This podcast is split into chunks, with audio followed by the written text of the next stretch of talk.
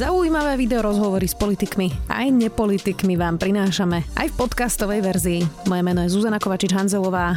Vítajte pri relácii Rozhovory ZKH v audioverzii. Hovorí, že táto kríza je úplne iná ako všetky doteraz. Slovensku sa už podarilo medzičasom si požičať 3 miliardy eur, predovšetkým od domácich bank. Ekonómovia zatiaľ vyzývajú vládu, že musí urýchlene konať a odporúčajú naliať do ekonomiky viac finančných zdrojov a okamžite sa dohodnúť na ďalšom postupe s bankami. Je to výnimočná situácia, v ktorej treba reagovať rýchlo a razantne vraví bývalý minister financí Ivan Mikloš, ktorý už sedí v štúdiu. Vítajte. Dobrý deň.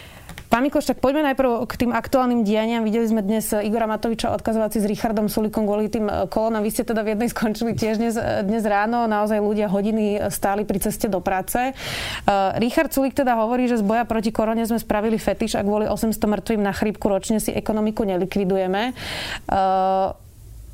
Dodal, že toto je šialené a musí sa to skončiť. Vy ste v, na ktorej strane? Na Richardovej Sulíkovej, že máme naozaj uvoľňovať tú ekonomiku a teda začať ju postupne zapínať, alebo by ste tiež boli zdržanlivejší na mieste Igora Matoviča? No ja by som bol predovšetkým zdržanlivejší v tej verejnej komunikácii členov vlády, ktorí si e, takýmto spôsobom odkazujú, čo nie je dobré. Čo sa týka toho riešenia, samozrejme my potrebujeme urobiť všetko preto, aby sme minimalizovali tie straty na ľudských životoch. Zároveň ale to potrebujeme urobiť tak, aby tie ekonomické škody neboli také, že v konečnom dôsledku budú aj tie medicínske a zdravotné dôsledky ešte horšie, ako by boli, keby sme urobili rozumnú kombináciu týchto riešení. Čiže ja som za to, čo sa týka mimochodom toho či teda uzavrieť ekonomiku alebo či ju postupne otvárať, tak môj názor je oveľa bližší názoru e, Richarda Sulíka, keď sa bavíme teda o názore e, premiéra a ministra hospodárstva. Ale za najdôležitejšie považujem, aby si tieto veci vláda vydiskutovala za zatvorenými dverami. Aby prišli s jedným návrhom, takým, ktorý bude čo najlepší. Takže osobne môj názor je taký, že e, je dobré, že boli prijaté tieto veľmi prísne opatrenia, však nakoniec boli prijaté ešte e, vládou, Pelegriniho vládou. E, niekde som čítal, že v priemere malé krajiny prijímali v priemere tieto opatrenia po 16 dňoch od objavenia prvého infikovaného. U nás to bolo už po 6 dňoch a veľké krajiny dokonca až po 28 dňoch alebo 6. Čiže to bolo dobré, keď treba povedať, že podľa môjho názoru to bolo dané aj tým, že tá vláda Pelegrinov to predtým úplne podcenila že jednali trochu aj v panike už.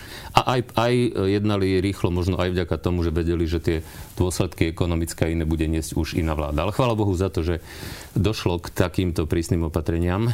Zároveň ale potrebujeme skrátiť to obdobie maximálne, po, po, počas ktorého je paralizovaná ekonomika. Pretože to, to obdobie bude veľmi, veľmi drahé. Jednoducho e, nás čaká už Myslím si, že je, je istá recesia, že, že snívať o tom, že môžeme mať ekonomický rast je úplne nereálne.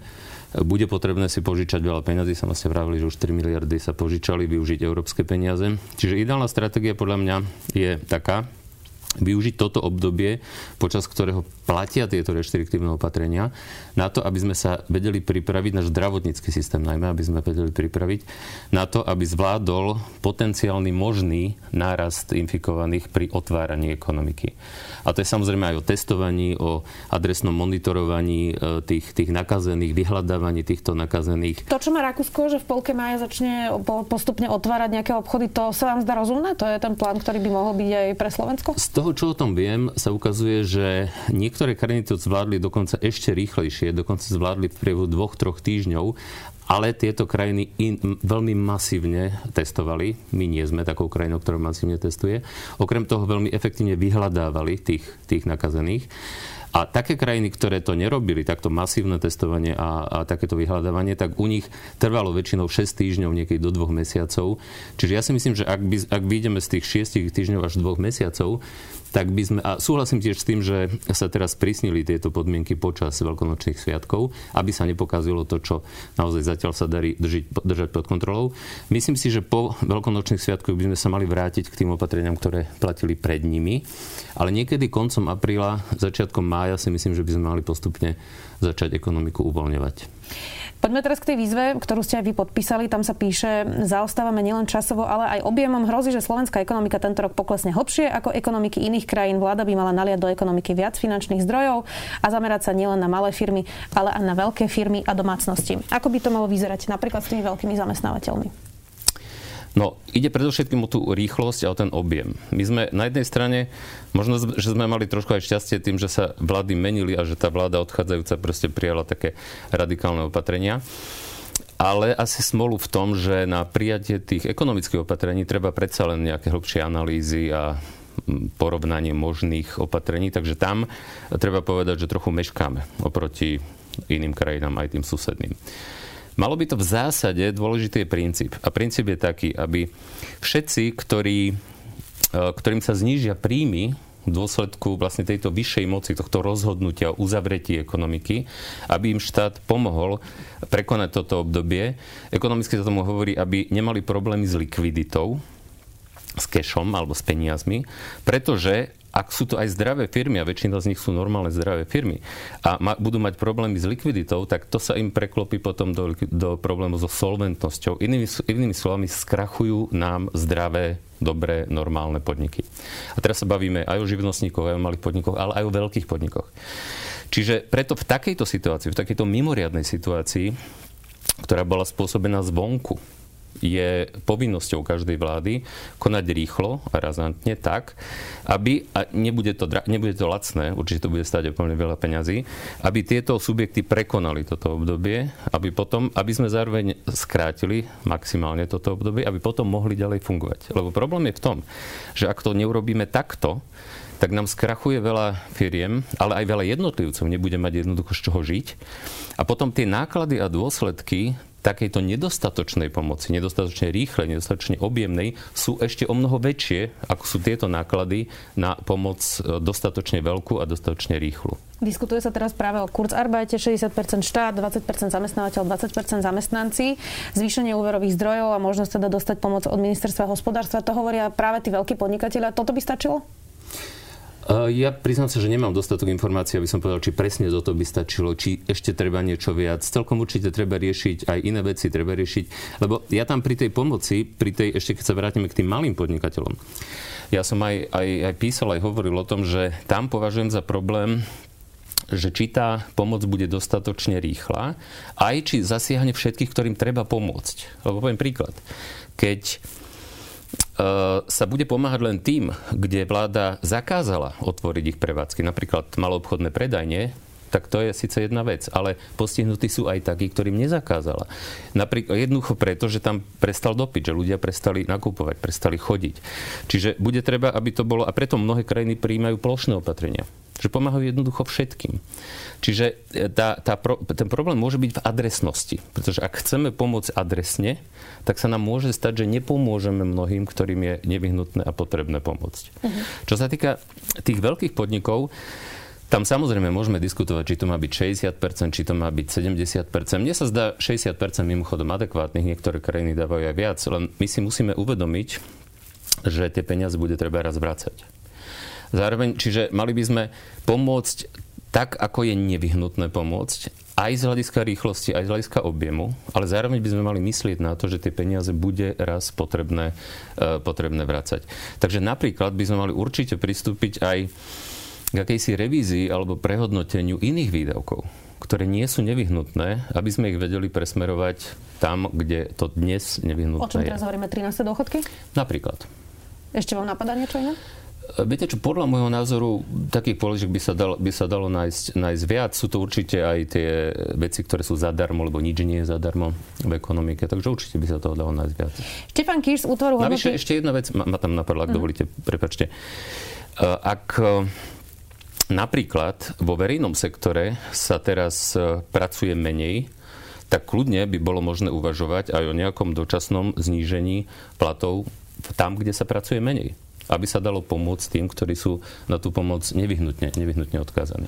Štefan Kirš z útvaru hodnoty za peniaze e, tiež hovoril, že teda e, treba čo najskôr tú prvú pomoc, ktorá už je ohlásená, ale že treba aj druhú pomoc presne pre veľké firmy a po vyslovene tam vymenoval nepokryté skupiny obyvateľstva.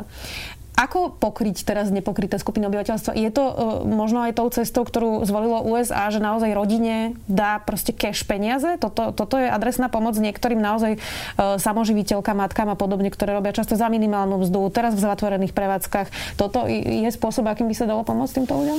Je to určite jeden zo spôsobov. Ono, te, ten, tie helikopterové peniaze, ako sa im hovorí, v Amerike ich použili, eh, ich mohli použiť, aj, aj museli použiť z viacerých dôvodov. Ten prvý dôvod je, že v Amerike nemajú taký adresný univerzálny sociálny systém, aký je v Európskej únie a v Európe, čiže veľa ľudí jednoducho je mimo neho a sú odkázaní na takéto rýchle peniaze.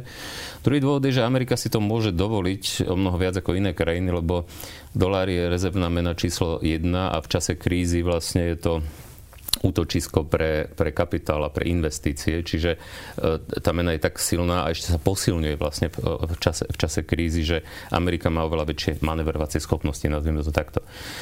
U nás, u nás e, by to bolo, teda nie, nie je to až tak opodstatnené a mohlo by to byť samozrejme veľmi drahé. Ale na druhej strane by to bolo veľmi rýchle. Čiže ak sa to nepoužije takto plošne, tak potom je veľmi dôležité aktívne vyhľadávať a analyzovať vlastne, ktoré skupiny obyvateľstva nie sú pokryté a pomoc potrebujú.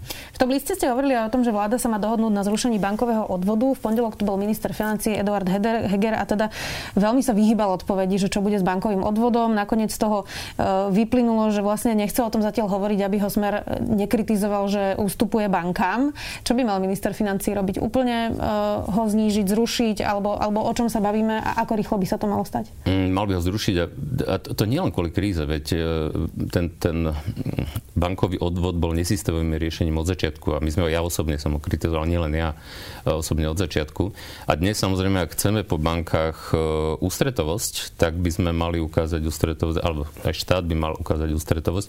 A mimochodom, dnešná kríza sa líši od tej v roku 2008-2009 aj v tomto, že vtedy v roku 2008-2009 banky spôsobili krízu práve tým riskantným požičiavaním a nedostatočne, nedostatočnými rezervami a tak ďalej, tak ďalej. Dnes banky pomáhajú zachraňovať tú situáciu. Už keď ste to spomenuli, vy ste na Facebooku šerovali aj rektora Karlovej univerzity Tomáša Zimu, ktorý písal aj to, že Medzinárodný menový fond hovorí o najhoršej krízi v dejinách ľudstva. Nie je to trochu nadsázka, lebo napríklad Ludovít Odor, viceguvernér Národnej banky Slovenska tu bol a on má teóriu, že to bude vlastne také väčko, bude oveľa kratšie ako tá kríza v 2008 a že sa potom dostaneme do normálu. Vy to vidíte ako? Ja si ľuda Odora veľmi vážim. Myslím, že to je jeden z najlepších slovenských ekonomov, ale tu mám iný názor. Nemyslím si, že, alebo, že to bude väčko a ten dôvod je prostý. E, tá svetová ekonomika, e, ten, tá, tá korona kríza bola len spúšťačom tie problémy svetovej ekonomike narastali už dlho. Jednoducho ten model, ekonomický model rastu na dlh, keď dlh aj verejný, aj súkromný vám rastie rýchlejšie ako rastie ekonomika, je dlhodobo prosto neudržateľný. Nakoniec ukazovalo sa už v už tých rokoch 2018 až 2019, že dochádzalo k výraznému poklesu dynamiky rastu. Okrem Spojených štátov všade, aj v tých rozvojových krajinách, aj v Európskej únii, aj v eurozóne a aj v našich stredoeurópskych krajinách súvisí to aj s poklesom e, automobilového priemyslu a napríklad tak ďalej. Čiže e, a teraz, čo sa stane teraz? Teraz je evidentné, poprvé my nevieme, ako bude dlho tá kríza trvať. A to je najhoršie. Pre podniky, pre, pre investorov, pre ekonomiku je najhoršia neistota. A dnes naozaj nikto nevie, ako dlho bude tá kríza trvať. Dokonca sa nevie ani to, že keď ju prekonáme, či sa nevráti. To je prvá vec. Druhá vec je tá, že určite vieme, že to bude strašne drahé že tie peniaze, ktoré potrebujeme použiť na záchranu vlastne, na to, aby neskrachovala tá ekonomika, budú, budú, budú mať obrovský objem a bude ich nevyhnutné splácať. Čiže my vieme, že ten model rastu postavený na rýchlejšom raste dlhu ako ekonomiky sám o sebe nebol udržateľný a dnes nám ten dlh ešte viac narastie. Takže ja sa obávam, že väčko to asi nebude. Asi sa musíme... Navyše, uh, najväčším motorom rastu aj po roku 2000 aj teraz bola globalizácia je evidentné, že ten svet po korone bude už fungovať inak. Nehovorím, že to bude koniec globalizácie, určite nie. Ale, ale bol by som veľmi opatrný z hľadiska takého nejakého optimizmu, že sa vrátime vlastne do toho rastu, ako bol predtým. Ešte sme tu diskutovali s pánom Odorom aj s pánom Hegerom o uvoľnení dlhovej brzdy. Obaja teda pripustili, že to bude potrebné. A teda minister financí hovoril, že to pásmo vlastne dlhu by sa posunulo o koronakrízu. Súhlasíte, že by to takto vyzeralo? Tých e, riešení je, je možných viacero, ale v zásade, čo je dôležité, súhlasím, že pri takýchto uh, udalostiach a v takýchto prípadoch samozrejme, že tie pravidlá je potrebné meniť.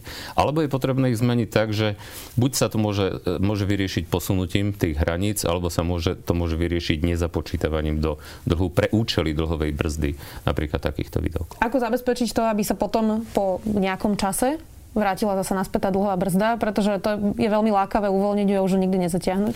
Nie, nie, ju v žiadnom prípade netreba uvoľňovať, ako rušiť. My môžeme, preto sa mi zdá lepšie, lepšie riešenie nejaký, nejaký objem peňazí, ktoré teraz musíme vynaložiť, nezapočítať a ísť ako keby sa to, sa to nestalo. Alebo potom E, zvýšiť tú hranicu, ale s nejakou perspektívou budúceho znižovania. Ale to sú technické záležitosti. Dôležité je, že brzdu potrebujeme, že by sme nemali v žiadnom prípade dnešnú situáciu využiť alebo zneužiť na to, že by sme sa zbavili dlhovej brzdy. Uh, veľa sa podnikatelia stiažujú na to, vy ste to vlastne na začiatku spomenuli pri tej komunikácii, aj keď to bola trochu iná téma, že, že je obrovský chaos v tých opatreniach, že sa povie na začiatku niečo, potom nakoniec je to inak. Uh, ja rozumiem, že tá doba je dynamická, že sa to naozaj mení z hodiny na hodinu a vláda je nová, mnohí tí no. ministri sú neskúsení. Čo by ste im odporúčili, ako to komunikovať? Práve preto, aby v tom nebol chaos, tie infolinky sú preťažené aj preto, že naozaj zmetočne jednotliví ministri komunikujú rôzne veci. Eh, čo by ste im poradili? Súhlasím s vami, že je to dané aj tým, že vláda je naozaj nová, nemala čas. Predošla vláda jej v tejto oblasti nepripravila, nepripravila nič. A predovšetkým by som, by som odporúčal, aby, aby komunikovali, až keď sa dohodnú a aby sa, aby, aby sa vytrápili za zavretými dverami na vláde, na poradných orgánoch vlády, aby našli optimálne riešenie a potom toto optimálne riešenie, aby komunikovali. To by bolo, to by bolo úplne naj, najlepšie. Ďalšia dôležitá vec, ktorú by som poradil najmä premiérovi, lebo je to kľúčové, ja som zažil viacero vlád znútra, premiér by, pre premiéra je strašne nebezpečný mikromanagement. Ak premiér chce riešiť všetko, nevyrieši nič, pretože tých problémov je nekonečne veľa. Vlastne premiér je zodpovedný za všetko, čo sa deje v krajine. A pokiaľ premiér podľahne mikromanagementu, tak vlastne rieši všetko a nevyrieši nič. A, za, a zároveň mu neostáva čas na riešenie kľúčových strategických vecí. A jedna z kľúčových strategických vecí a kompetencií premiéra je vlastne dosiahnuť dohodu a o to viac v koaličnej vláde kde má viacero strán. A veľa z tých vecí treba, aby prešli parlamentom. Čiže dosiahnuť dohodu o optimálnom najlepšom riešení a potom túto komunikovať. A tam premiér musí zahrávať tú úlohu toho moderátora, toho zjednocovateľa, toho hľadania, toho spoločného optimálneho riešenia. Zatiaľ máte pocit, že Igor Matovič mikromanažuje? Nechcel by som to takto povedať, pretože neviem. Ešte minimálne sa zdá, že je tu, je tu riziko uh, mikro, mikromanagementu. Aj keď treba povedať, že tá dnešná situácia je samozrejme výnimočná, pretože prebrať vládu po 12 rokoch smeru navyše e, krajinu v stave, v akom ju prebrali a ešte e, na vrchole koronakrízy je teda naozaj situácia nezávedenia hodná a nie, nie najštandardnejšia. Ešte mám dve posledné otázky. Vlastne teraz, keď prebieha tá diskusia aj v mnohých e, nedelných reláciách, tak je tam vždy teda buď bývalý minister financí alebo bývalý premiér zo Smeru a oni vlastne stále hovoria takéto klíše, že tú špajzu nenechali prázdnu a že to nie je pravda. Na druhej strane stojí Igor Matovič, ktorý hovorí, že teda našiel prázdnu špajzu. Tak si to teda povedzme, kde, kde to tak asi reálne je. No v tomto zmysle má jednoznačne pravdu Igor Matovič. Špajza je prázdna, v tom zmysle je prázdna, že Slovensko počas vlád Roberta Fica vládlo v dobrých časoch, v vynikajúcich časoch. Dokonca jediný čas, kedy vládli v zlom čase v roku 2008-2009, sme za nich potom tú prázdnu špajzu naplňali my v radičovej vláde. Čiže oni vládli len v dobrých časoch z hľadiska toho, že by potrebovali napríklad usporiť. Napriek tomu, že vládli v dobrých časoch, mali obrovský nárast verejných príjmov. Jeden z najrýchlejších v celej Európe. Napriek tomu nedokázali vytvárať rezervu a v dobrých časoch nedokázali hospodariť s prebytkami. A to je alfa omega. To je pravidlo, ktoré ktoré by som mohol nazvať zlatým pravidlom, a to nie je teória. Nemecko si dnes môže dovoliť oveľa väčšie balíky záchranné, pretože už roky pred touto krízou malo prebytkové rozpočty a jednoducho si vytvorilo vankuš. My napriek tomu, že, sme, že vláda vládla v dobrých časoch, mala najväčší nárast verejných príjmov, vždy sme mali deficity a vláda, veď si to pamätáme, nedodržiavala ani vlastné veľmi meké ciele z hľadiska znižovania deficitu a z hľadiska prechodu k tomu prebytkovému rozpočtu.